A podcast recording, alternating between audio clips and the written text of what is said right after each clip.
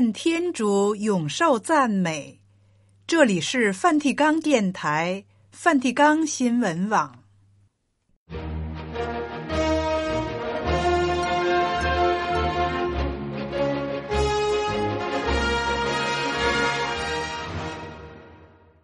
听众朋友好，今天是三月二日，星期六，首瞻礼期。教会特别敬礼圣母无玷圣心。在今天的节目时间里，先为您报道新闻时事、圣座活动和普世教文，然后播送圣乐文化。节目介绍完了，先请您收听新闻报道。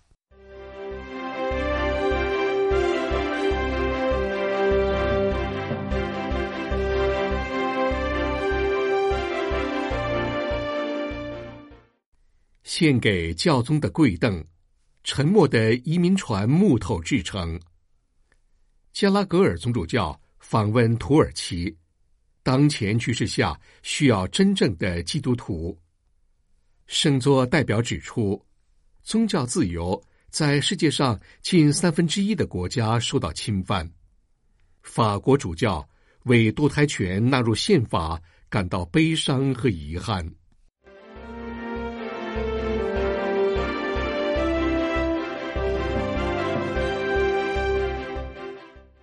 现在，请听新闻的详细内容。教宗方济各二月二十八日在周三公开接见活动中，收到了一份意义非凡的礼物，那是用沉没的难民船木头制成的一个柜凳。那次沉船事故发生在去年二零二三年二月二十六日，一艘载有大约两百人的移民船从土耳其出发。后来，在离意大利卡拉布里亚城镇库德罗海滩一百多米的地方撞上礁石后沉没，导致九十多人死亡，其中三十五人是未成年人。直到今日，每当这些可怕的事重复发生时，这场悲剧依然触动人们的良知。教宗方济各于二零二三年三月五日，在三中经祈祷活动中说：“愿上主赐予我们了解和哭泣的力量。一个想法从泪水中萌生，就是将那艘船的一块木头、一个死亡的象征，转变成一种希望的召教。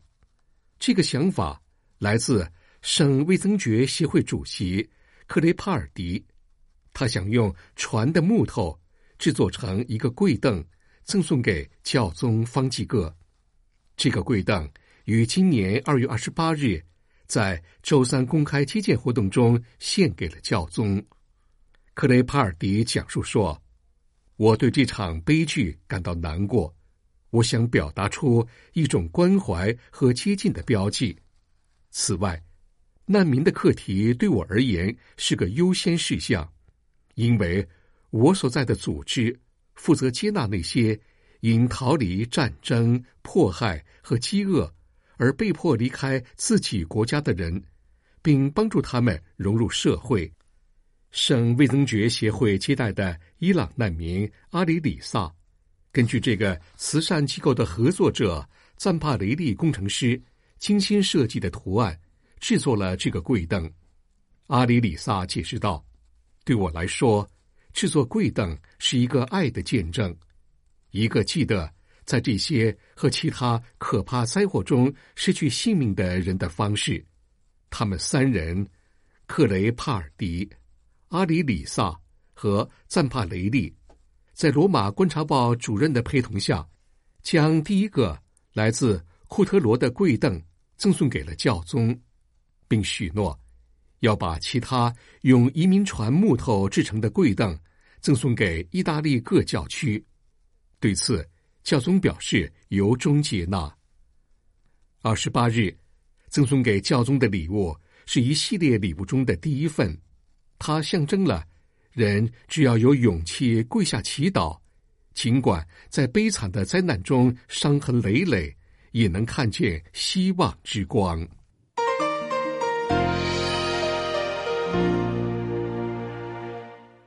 圣座国务院与各国及国际组织关系部门秘书长加拉格尔总主教，二月二十八日至三月二日在土耳其访问，出席在伊斯坦布尔举办的阿塔利亚外交论坛国际外交年度会议。二月二十八日到访的当天下午，加拉格尔总主教在伊斯坦布尔的圣神主教座堂主持弥撒。大公宗主教巴尔杜鲁茂一世在场参加，两人并于隔天二十九日举行了私人会晤。加拉格尔宗主教在弥撒讲道中指出，在世界的不稳定局势下，基督徒蒙召要为和平及公益做出贡献。当前的国际局势，正如圣父教宗所称的那样，处在断断续续的第三次世界大战中。有不少困难，在这种情况下，我们首先要成为真正的基督徒，让圣神来引领，圣神打乱我们的方案和计划，将教会向前推进。宗主教表示，他很高兴看到这块土地上的天主教会团体，这里被称为新约的圣地，是召开最初八次大公会议的场所。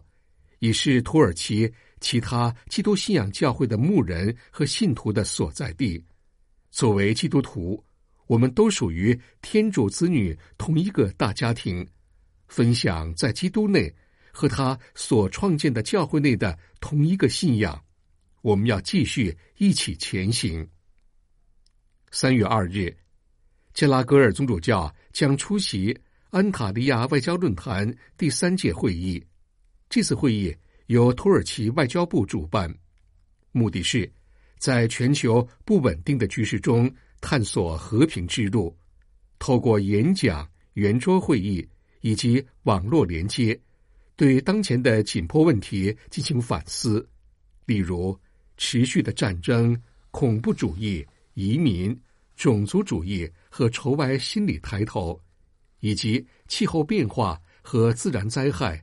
疫情和人工智能不可预见的危险。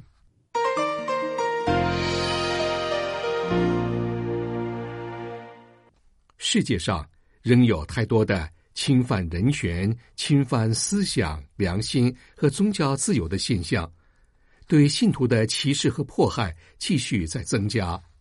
在二月二十八日，联合国人权理事会第五十五届会议上。圣座常驻联合国日内瓦办事处和其他国际组织的观察员巴莱斯特雷罗总主教发表声明，提出这一警告。圣座大使强调，宗教自由在世界上近三分之一的国家受到侵犯。根据援助苦难教会组织提供的数据，约有四十九亿人受到影响，而在一些西方国家。歧视和宗教审查，打着宽容和包容的旗号进行犯罪活动，而旨在打击、煽动仇恨的法规则经常被利用，使思想、良心和宗教自由的权利受到质疑。这位圣座大使希望，在人权理事会的讨论中，能发现和面对持续侵犯基本人权的问题，找出造成的原因。并采取积极措施加以阻止。圣座常驻观察员认为，人的尊严也必须成为发展和使用人工智能的指导原则。在这一领域的进步，应尊重基本人权，应为人的潜力服务，而不是与人竞争；应促进而不是阻碍人际关系、兄弟友爱、批判性思想。和分辨能力。此外，尊重人的尊严，就应拒绝任何将人的独特性视作或简化为一种算法或一组数据的企图。我们不能任由尖端技术系统自主决定人的命运。因此，只有负起责任及维护人类的基本价值，人工智能的发展才可被视为一项成就。巴莱斯特雷罗总主教强调，当今的许多问题源于缺乏尊重人的尊严，源于我们没有认识到我们是相互连结的这一事实。除此之外，还有引入新权力的企图，但这些权力并不总是符合人的益处，带来的是一种植入意识形态，威胁人的尊严，制造文化、社会和国家之间的分裂，而非促进团结与和平。相反的，我们必须成长。正确理解普世兄弟情谊和尊重每个人的神圣生命，尊重每个人的生命，不厚此薄彼。这是教宗方济各于二零一五年九月二十五日在联合国的讲话中表达的思想。宗主教最后表示，人类兄弟情谊和团结互助的原则应再次成为我们的核心工作。普世友爱。为在今日世界上充分实践人权是一个基本条件。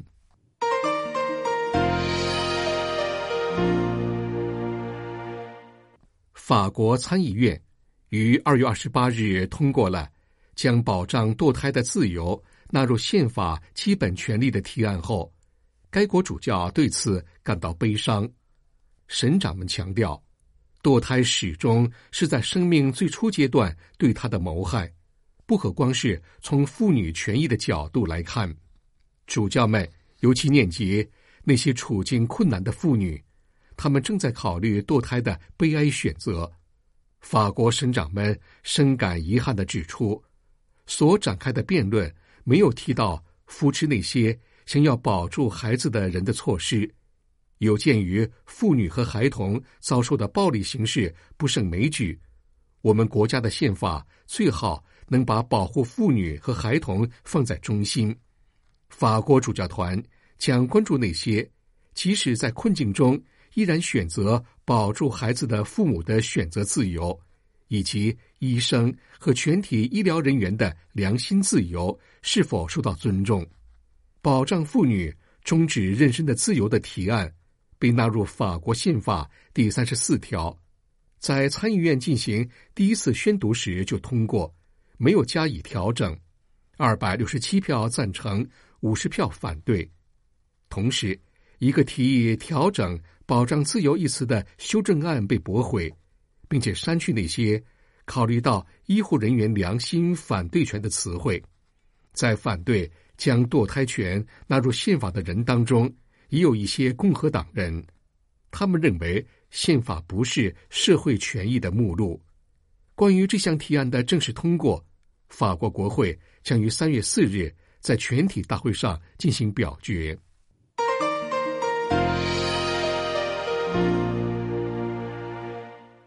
新闻报道播送完了，这里是梵蒂冈电台梵蒂冈新闻网。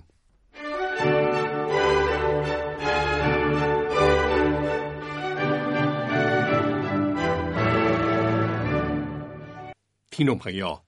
现在，请您收听圣乐文化。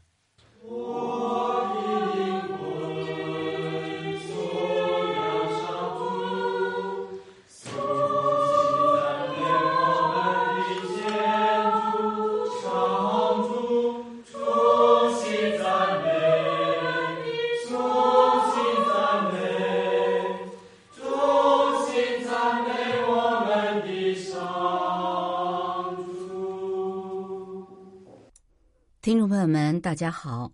在今天的圣乐文化节目中，将继续为大家介绍出生于一五六七年意大利北部的克雷蒙纳的意大利作曲家、制琴师 Claudio Giovanni Antonio Monteverdi 蒙台维尔第所写作的《至圣童贞圣母晚祷曲》。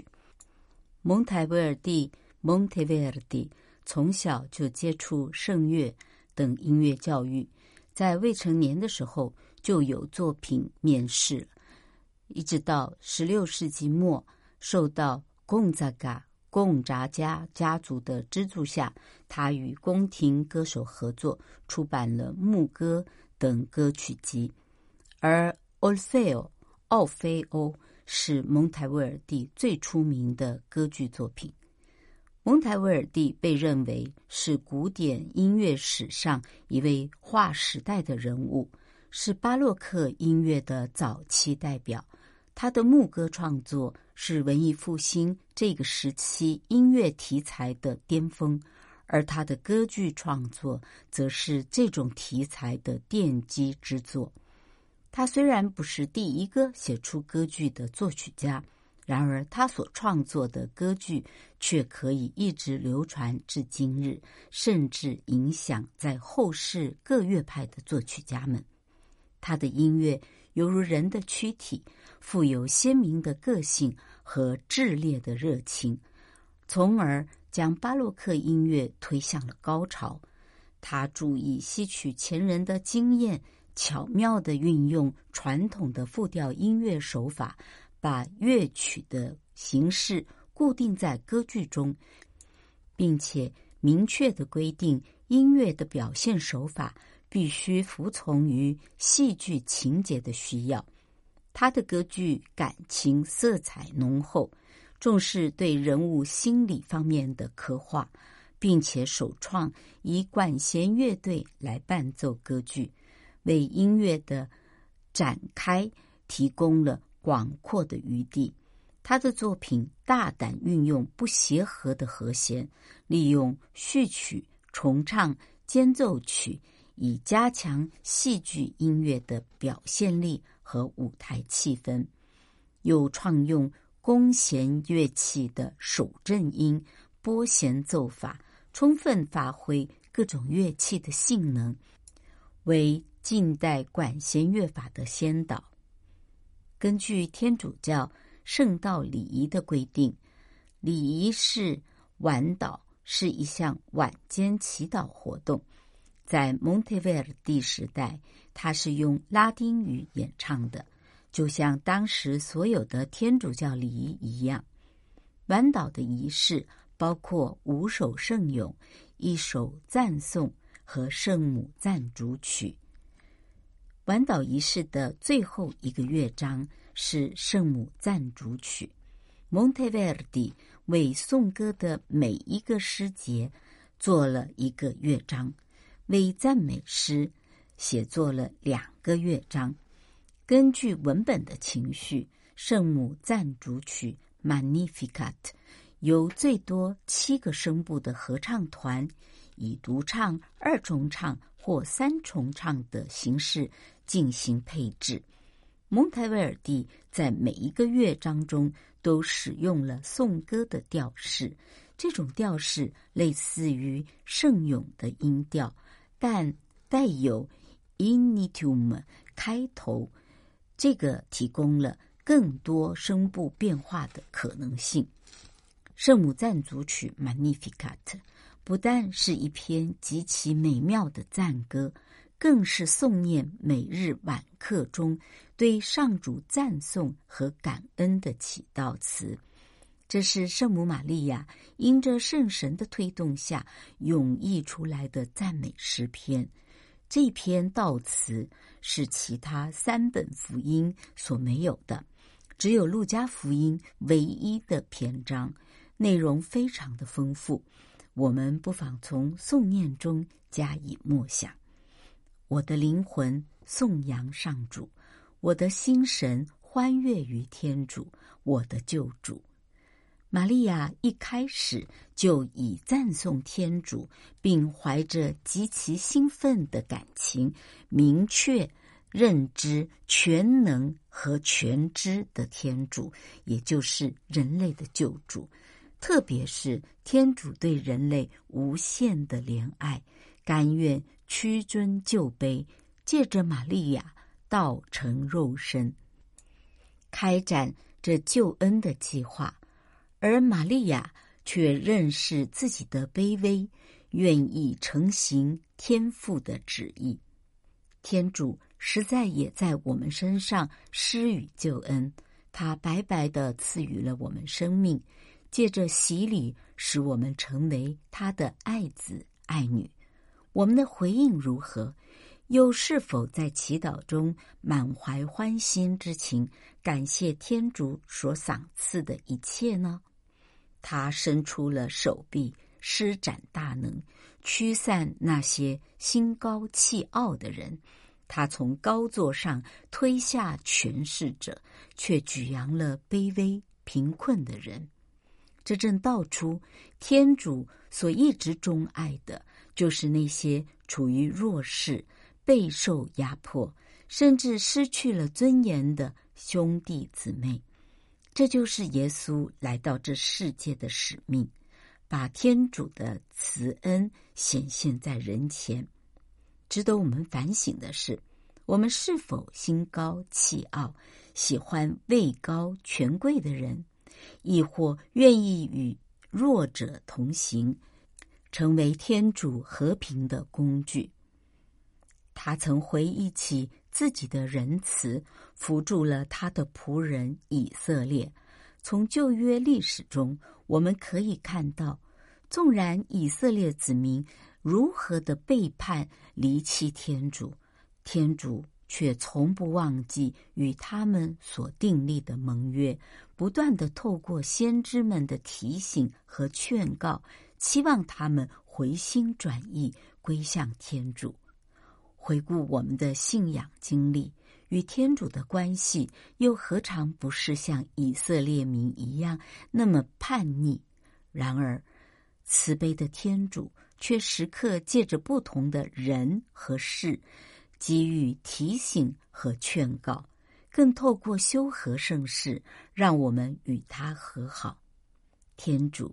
求你恩赐我们常怀玛利亚的谦卑，不停的颂扬你的慈恩和你圣子的降生，并参与你的救世使命。我们一起聆听蒙台威尔第 （Monteverdi） 的《至圣童真圣母晚道曲》中的最后一个乐章《圣母赞主曲》（Magnificat）。